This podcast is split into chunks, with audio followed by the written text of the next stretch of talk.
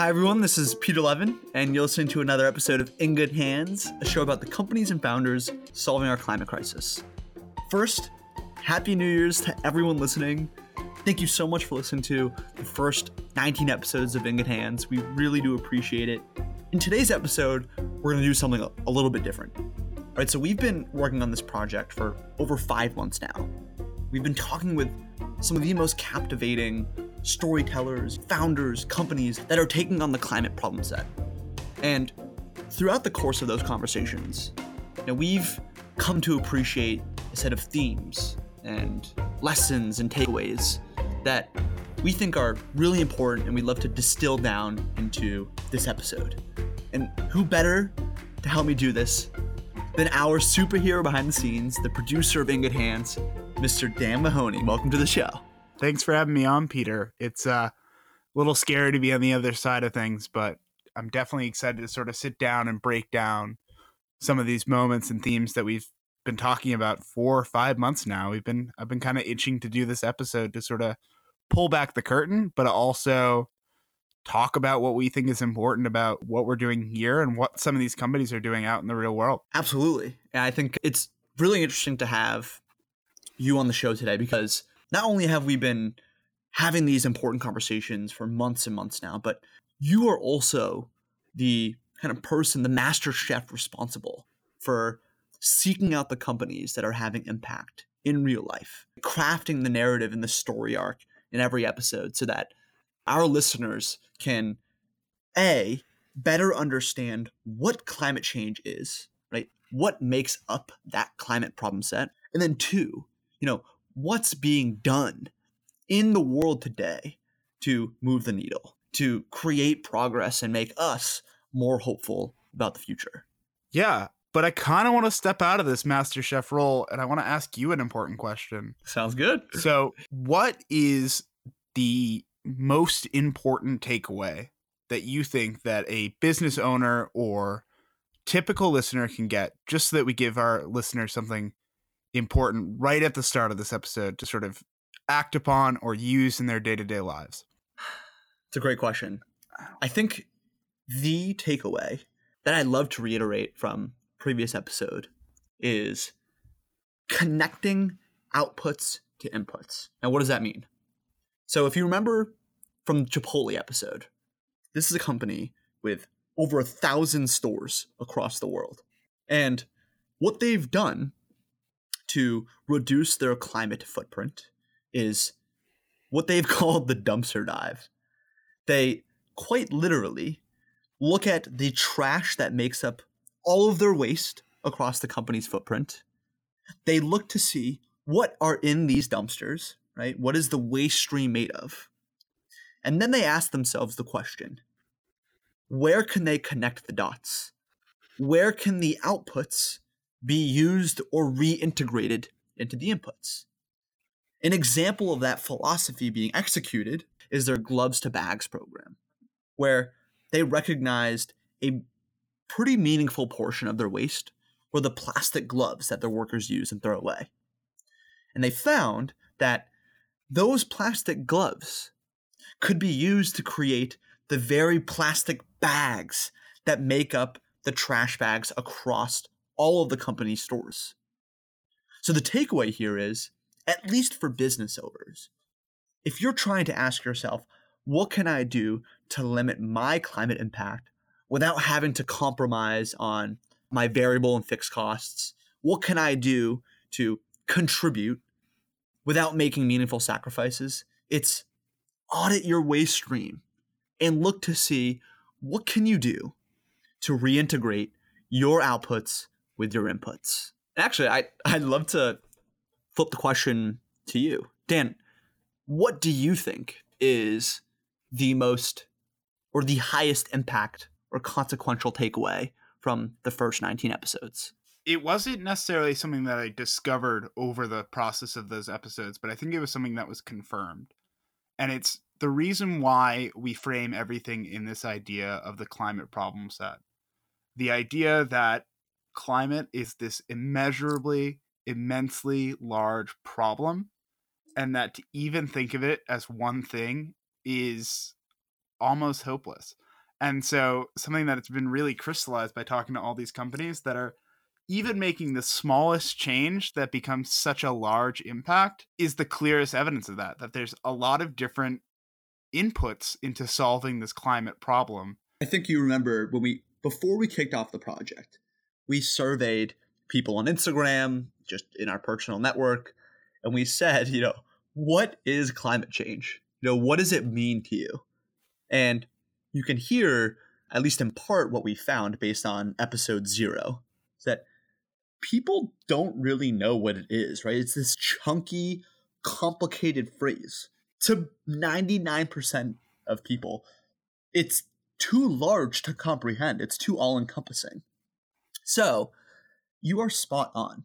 Breaking down large things into small consumable chunks is something that people do across all types of things. You see a cake, you you don't just tell someone, you know, make a cake. You give them a recipe, right? And, you know, then you start to think, all right, you know, I gotta, I gotta get, you know, two, I don't know. Actually, I'm going to stop giving that cake analogy because I really don't know how to make one. But the point is, regardless of who, who you are, it's just a lot easier to understand big, complicated things by breaking them down into smaller consumable chunks. Anytime that you can slow the world down, so to speak, to sort of give a problem time to breathe and to sort of work on it. And I think that's what we're starting to discover through nineteen conversations with nineteen incredible people, that sometimes you make a false step, but as long as you're working towards and constantly innovating and reiterating, you're starting to get to sort of the meat of the issue. Dan, I, I think you're right.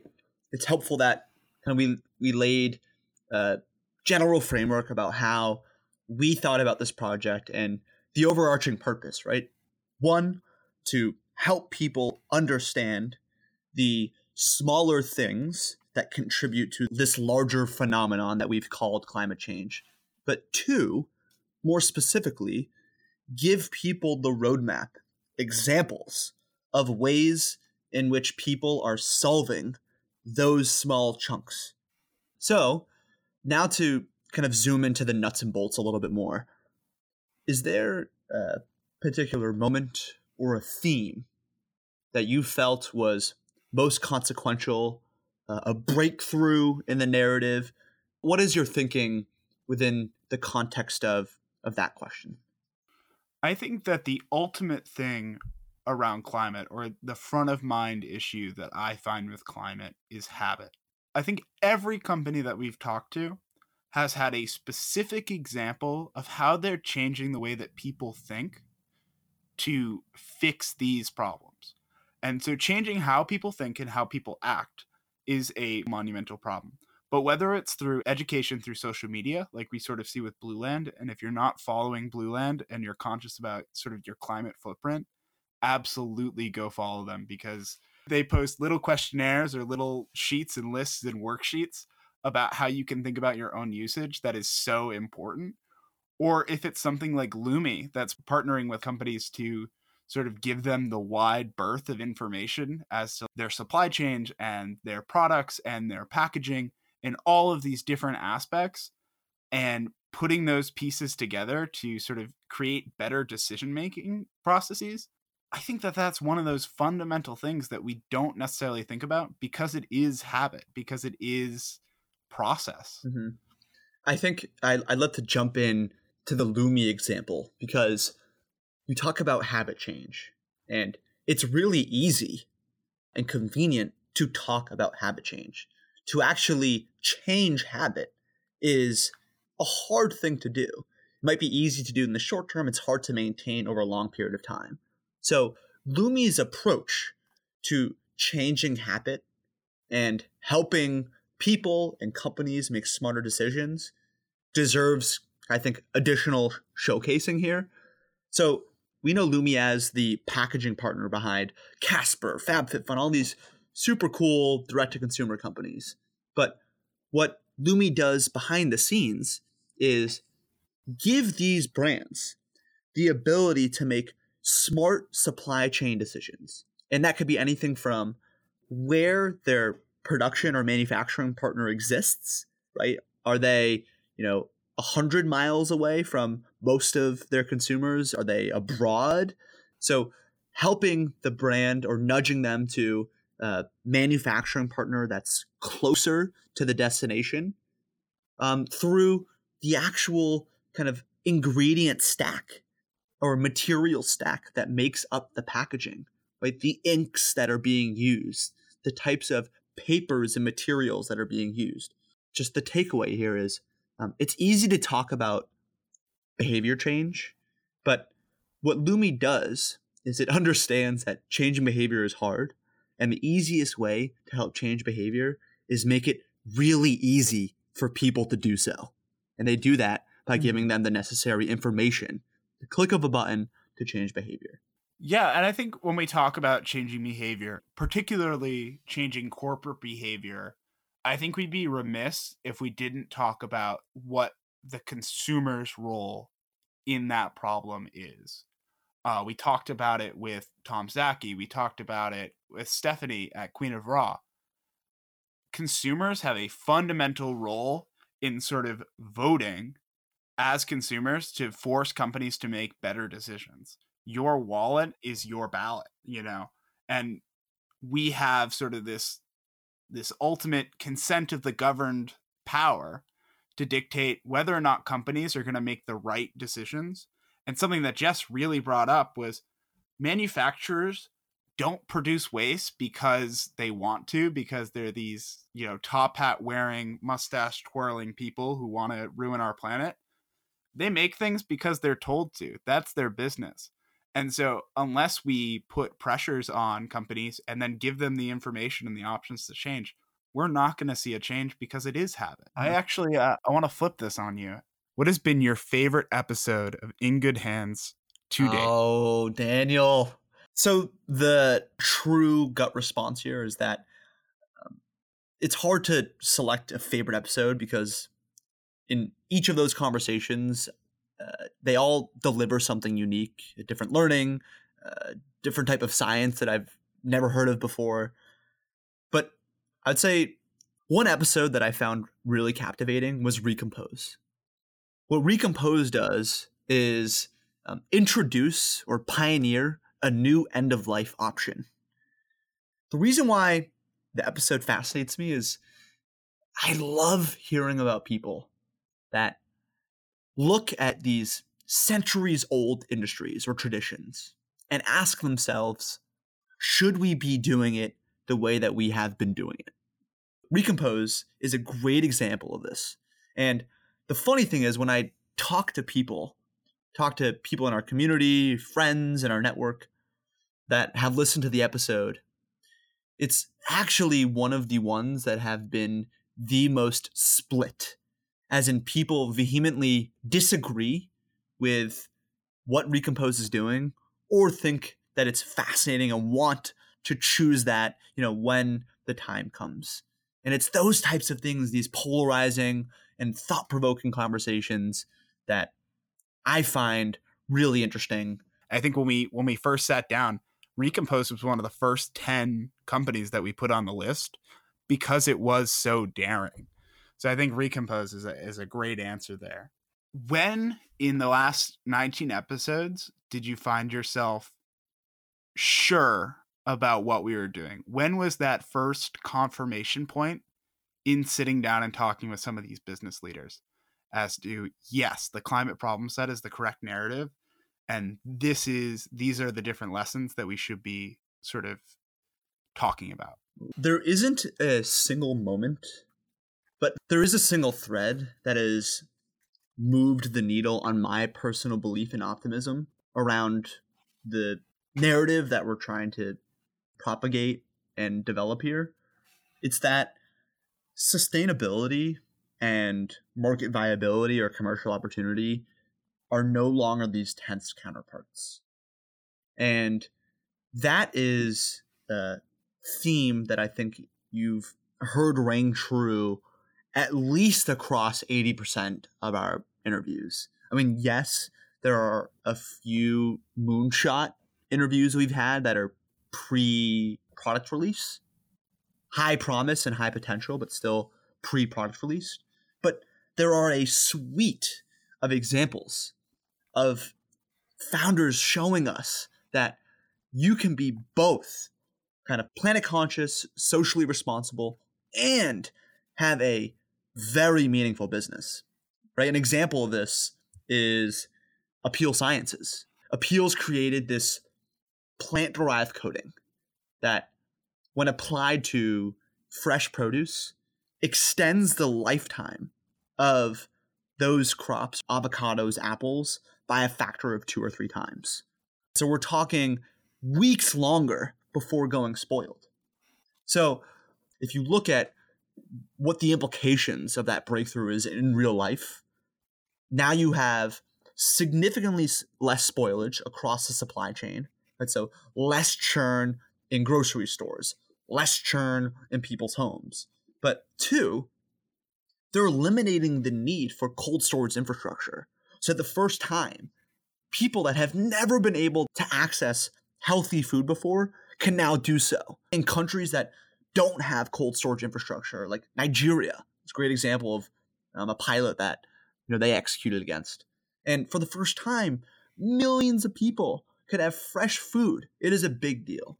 So to kind of come full circle, the takeaway here is the the thread that we've seen across the episodes is major breakthroughs that solve climate at scale, right? That are planet conscious, that either explicitly reduce the amount of greenhouse gas that's emitted into the air, or to indirectly kind of reduce the amount of waste that ends up in our waste stream, and two, kind of fundamentally increase the quality of life for people around the world, while also increasing your bottom line. It is a really captivating narrative that I think we'll only see increase going into twenty twenty and years on. I think this is a perfect example. When we talk about this tension and we look at a lot of these companies who are making big, big business out of sometimes what's just waste. I mean, it's the perfect classical example of one man's trash could be another man's treasure. And so taking these options and creating new things, or even just looking for holes that exist today, is not a point of tension. It's an opportunity for all sorts of different business. Can you unpack that? I think the cleanest example of that is Queen of Raw. So Stephanie took an industry that she discovered, which is one hundred twenty billion dollars of unused fabric. And she created, instead of just trying to sell that trash or sell that unused waste, she went a step further to create a marketplace. And so now if she does one percent of the world's business in that one industry, unused fabric, and then takes a one percent commission on that, she's making twelve million dollars a year and also clearing a big problem. And she gives that example of that one t-shirt could take fourteen hundred gallons of water in its entire lifespan from creation to usage.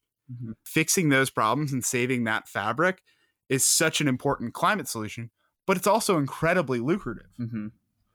And another example of this is Food for All, right? We're still in the early innings with that venture, but it's another case study in someone looking at waste streams, right? Seeing all of the surplus food that's produced every day, going to these restaurants and saying, you know what?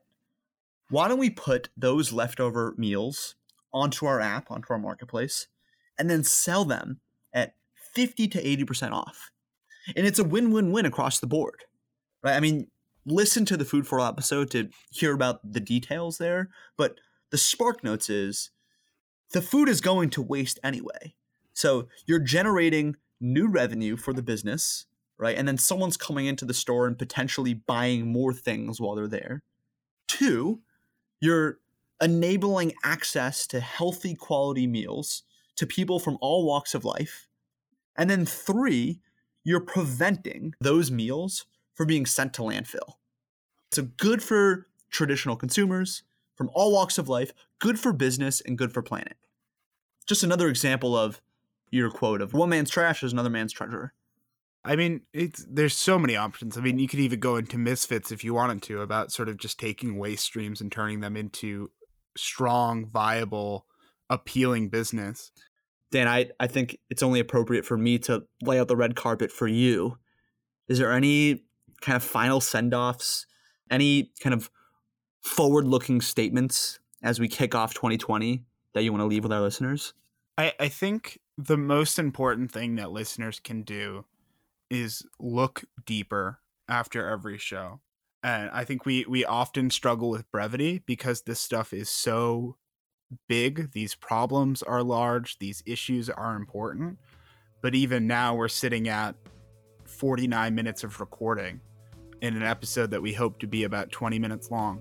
You can't cover it in just a weekly podcast. So I hope that this show sparks imagination and sparks, you know, investigation to look deeper into climate or even into bigger issues that climate might affect, um, and sort of draw your own conclusions, close your own loops, and hopefully a new way of living or a new way of thinking about the world at large can sort of grow. Dan, thank you so much. And to everyone, thank you so much for listening. I hope you guys have a wonderful new year. And, you know, tell a friend about In Good Hands. If you if you care about climate and you want to help other people understand it, you want to give them hope about the future, send them your favorite episode. You know, it would really mean a lot to myself, I think to Dan as well. So thank you again, and we look forward to bringing you another new episode next Tuesday.